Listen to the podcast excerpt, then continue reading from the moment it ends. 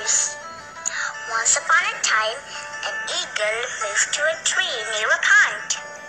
A tortoise lived in that pond. He introduced himself to the eagle. The eagle told him that he moved because he was chased away from the palace tree where he had built his nest. One day, while looking at the eagle fly high up in the sky, the tortoise had a desire to fly in the air like the eagle. He talked about it for a while. He approached the eagle and said, "I would like to fly like you, but I cannot.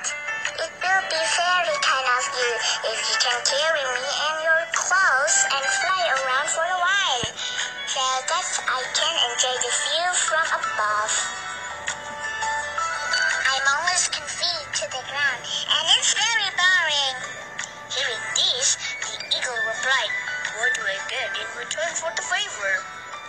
The tortoise had not thought of rewarding the eagle, but did not want to let go of the opportunity either. He decided to treat the eagle.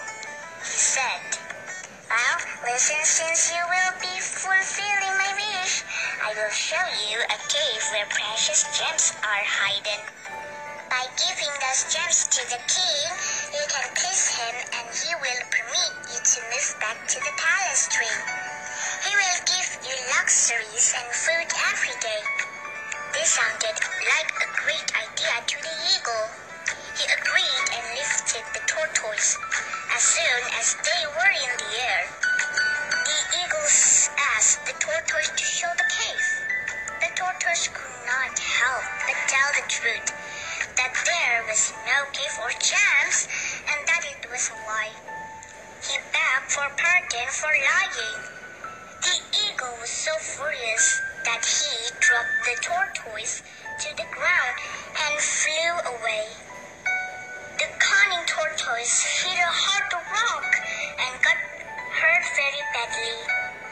This is why you should not make a promise that you can't keep. The end.